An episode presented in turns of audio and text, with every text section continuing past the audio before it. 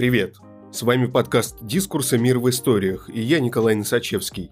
Сегодня в подкасте «История Ильи Розовского. Пост выживания. Комплекс вины и кризис самооценки в дивном новом мире».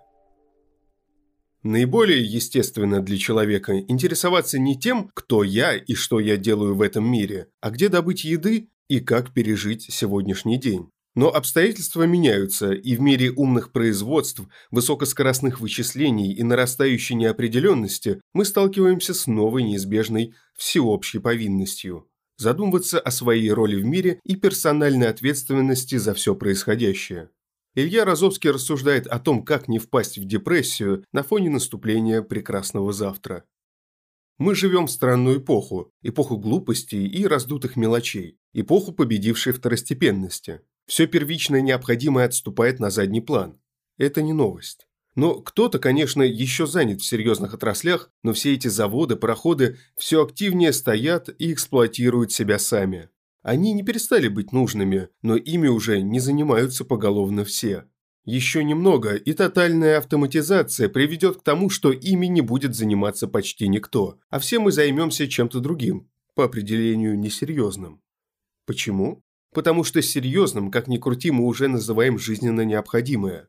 Возможно, вам покажется, что разговор о серьезном в подобном ключе не очень актуален сегодня, и вряд ли кто-то сейчас рассуждает об этом именно так. Но по моим наблюдениям проблема несерьезности не то, что не разрешается сама собой, но только обостряется. Все претензии к поколению миллениалов, бесконечные шутки над блогерами и лайф-коучами, нарастающий по всему миру конфликт между людьми дела, от Техаса до Красноярска и бездельниками на креативной ренте от Пала-Альта до Москвы. Это совсем не смешно. Когда-то мы были жизненно необходимы друг другу, но, кажется, не так далек тот день, когда эта необходимость останется в прошлом. Глобализация размывает государственные границы, но на их смену приходят новые, идеологические.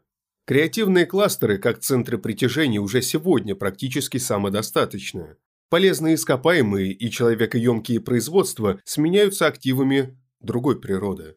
Люди сами по себе уже не залог ни экономического, ни военного превосходства. Империи сегодня совсем не так притягательны.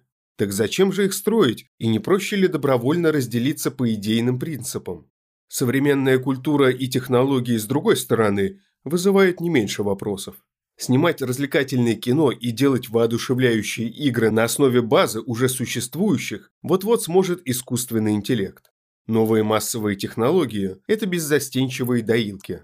Смесь наркотика и маркетингового исследования затянувшийся, по мнению многих, постмодернистский период, создает провокативное и раздражающее непонятно что вместо искусства и идеологии. В итоге никакой ценности для народов Земли все эти деятели креативной индустрии не создают. Зато их предприимчивые представители в Голливуде и Кремниевой долине умудрились создать уже не просто корпорации, но целые империи, власть которых концентрируется даже не в руках монархов, а у каких-то непонятных взорвавшихся выскочек. Ситуация нуждается в срочном контроле, ограничении и вмешательстве. И да, если национальные границы им больше не помеха, время создать другие. Так вырисовывается карта нового мира, и нейтралитет между странами вряд ли будет возможен. Остается только вопрос, в чем же граница между сторонами на самом деле? где, собственно, пролегает грань серьезности, и почему я, собственно, считаю, что серьезность – это про участие в производстве базово необходимого. Причин много, я перечислю основные. Во-первых, базово необходимое наиболее понятно как товар. Есть нужно всем. Смещать границы восприятия прекрасного не так чтобы. То есть потребность в еде объективна, а потребность в философском диалоге на тему искусства – навязанная игра. То ли злой умысел, то ли просто баловство. Во-вторых, труд людей дела – это обмен сил и времени на деньги, а креативная рента к трудовому дню привязана в значительной степени меньше. По-простому говоря, креаторы умудряются отлынивать от работы в привычном значении этого слова, а это на интуитивном уровне подразумевает, что работает за них кто-то другой. В-третьих, потребности высокого уровня куда более переменчивы, чем базовые. Хлеб мы едим веками, а весь цикл существования профессии архитектора виртуальных миров может занять несколько лет. Искусственный интеллект не дремлет. Автоматизируются не только заводы с пароходами. Надо все время создавать что-то новое, да так, чтобы машины не сделали этого раньше. То есть серьезной проверки временем такие истории не проходят. Это по всем признакам мода. Все вышесказанное наглядно показывает не только разделенность и непонимание между двумя лагерями, но и значительные фундаментальные разногласия, с которыми мы сталкиваемся уже. И, судя по всему, будем сталкиваться все больше. Но неужели это какое-то принципиальное различие внутри человека, и мы от рождения или в какой-то момент оказываемся с теми или другими? Не думаю. Поначалу почти каждый из нас трудится, чтобы было где жить и что есть. В такое время права на ошибку у нас нет. Нет запасов, нет страховки. Важность своего каждодневного труда невозможно переоценить. Не поработал, не поел. Сама работа тоже представляет собой именно обмен времени и сил на зарплату, достаточную для выживания. Затем мы чему-то учимся, наращиваем жирок, и в какой-то момент при удачном стечении обстоятельств вопрос обеспечения первичных потребностей переходит в категорию условно решенных мы начинаем формировать новые интересы, у нас возникают новые желания. В это же время и то, чем мы занимаемся, становится все менее понятно стороннему наблюдателю, как с точки зрения процесса, так и с точки зрения результата. Мы впервые начинаем на самом деле искать себя уже не в качестве стандартного участника какой-то системы, но в своей уникальной роли, и именно уникальность становится нашим главным преимуществом. Проще говоря, на пути развития есть такая специфичная реперная точка, после которой мы естественным образом начинаем жить другими ценностями, которые при любом маломальско честном сопоставлении ни в какое сравнение не идут с тем, что мы отбрасываем на периферию своих приоритетов. С точки зрения стороннего наблюдателя, мы занимаемся непонятной ерундой и на прибыль покупаем непонятную ерунду. Наблюдается парадокс. Получается, работая на самых неважных проектах для новичков, мы решаем самые значительные личные задачи. А когда, наконец, обретаем достаточно знаний, опыта и репутации для того, чтобы перейти к чему-то общественно важному, это уже совсем не так значимо для нас самих. Мы, конечно, не перестаем поглощать пищу, но работаем уже не для того, чтобы набить желудок, а ради удовлетворения своих странных для окружающих амбиций и желаний. В глазах стороннего наблюдателя условный курьер, доставляющий пиццу, несет риски куда более высокие, чем такой же условный ученый, исследующий вопросы старения. Первого за опоздание на 10 минут оштрафуют на незначительную сумму, при этом необходимую ему для того, чтобы выжить и помогать родным. Второй в случае неудачи, откладывающий бессмертие еще на 30 лет и тем самым обрекающий каждого из нас на неминуемое увядание, вполне резонно сошлется на обстоятельства за рамками возможного прогнозирования и отправится топить горе в бокале коньяка по абсурдной цене полугодового запаса базового набора питания. Чтобы почувствовать несправедливость ситуации, не нужно обладать дополнительными знаниями, достаточно просто эмпатия невозможно гуманными способами привязать общественную значимость задачи к индивидуальной объективной важности ее реализации для исполнителя. Несправедливость кроется в масштабах наказания. За это тебе будет нечего есть. Или за это ты будешь лишен всех своих накоплений на черный день. Явно чрезмерно, но никакой альтернативы по сути нет. Человеку, у которого ничего нет, нечего терять, а значит бояться ему тоже практически нечего. Добавим к этому еще и степень социального порицания. Старался, но не вышло. Воспринимается обществом куда легче, если речь идет о чем-то глобальном, а не о повседневной рутине быта. Мы можем смириться с гарантированными зарплатами для профессоров-неудачников, но не для официантов-неумех. Поддержка неэффективного крупного работодателя – меньшее зло, чем поддержка такого же неэффективного ларька с хот-догами. Концепция Too big to fall – это защита сильного от слабых, но для нас это вполне нормально. В этом основа общей стабильности для каждого, которая ценнее справедливости для всех. Мы учим своих детей слушаться старших, хотя прекрасно понимаем, что возраст не лечит ни дураков, ни негодяев. Просто таков наш путь. Вначале сложнее. Мы и сами не хотели бы обратного. Ученый-исследователь тоже сначала старательно отрабатывал повинность лаборантам, без права на ошибку, чтобы сегодня ошибаться на передовых медицинской науке, каждой новой ошибкой лишь закрепляя и расширяя свой опыт. И он знает, что это работает именно так. Уверен, и вы бы тоже скорее предпочли врача, проводившего процедуру обретения бессмертия сто раз с 70% неудачных случаев, чем три раза со 100%. Если, конечно, допустить, что средний показатель успеха на момент принятия решения, например, 50%. У второго доктора за плечами реальная практика. У первого просто удача, пока не доказано обратное. Не так ли? Опыт в наших глазах превращает ошибки из почти преступления в банальную неизбежность. Да, мы читаем умные книги про то, как важно ставить собственную шкуру на кон и про черных лебедей, от которых опыт не лечит. Но много ли этого стоит, когда все мы вместе и каждый по отдельности стоим на страже текущего порядка вещей? Все вышестоящие ступени пирамиды Маслоу вместе объективно стоят меньше, чем та, над которой они расположены но в денежном эквиваленте жизненно важный хлеб при этом несравнимо дешевле совершенно бесполезного ретро-автомобиля.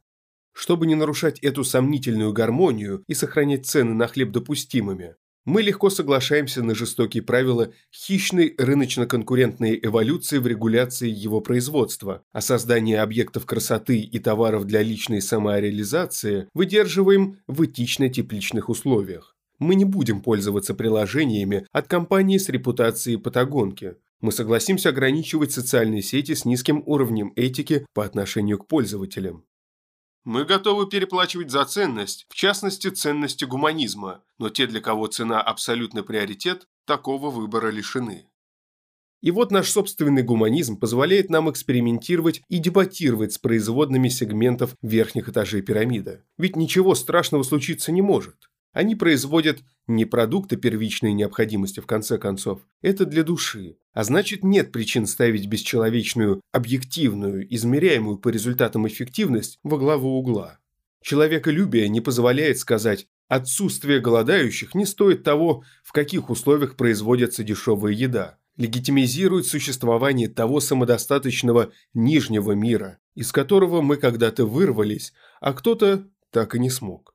Перед нами, по существу, типичная элитаристская модель общества. С той только поправкой, что эксплуатация и раскол как бы рационально обоснованы завышенным уровнем риска вмешательства в производство базово необходимого и современным гуманным подходом к тем, кто делает что-то уважаемое, но эфемерное и несерьезно возвышенное, а значит выведены за рамки целесообразности.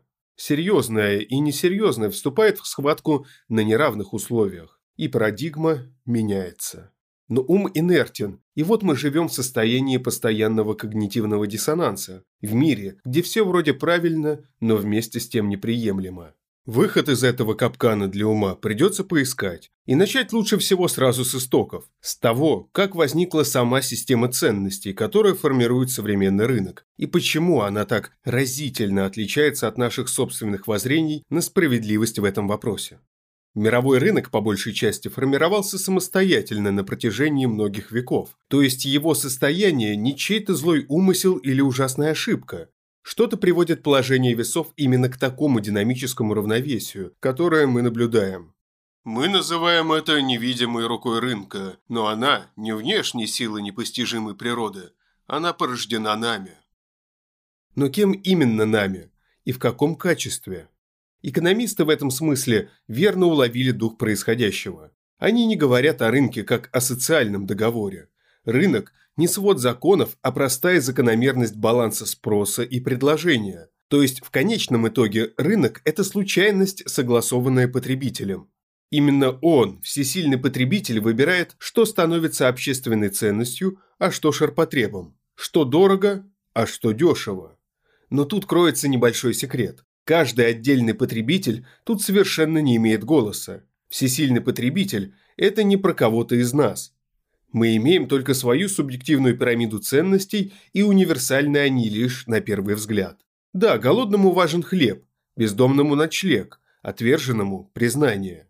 Каждый из нас мог побывать и может вновь оказаться на любой ступени пирамиды потребностей. Каждый из нас испытывал объективное страдание в отсутствии предмета вожделения, но никто из нас не может оказаться носителем потребностей всех ступеней одновременно.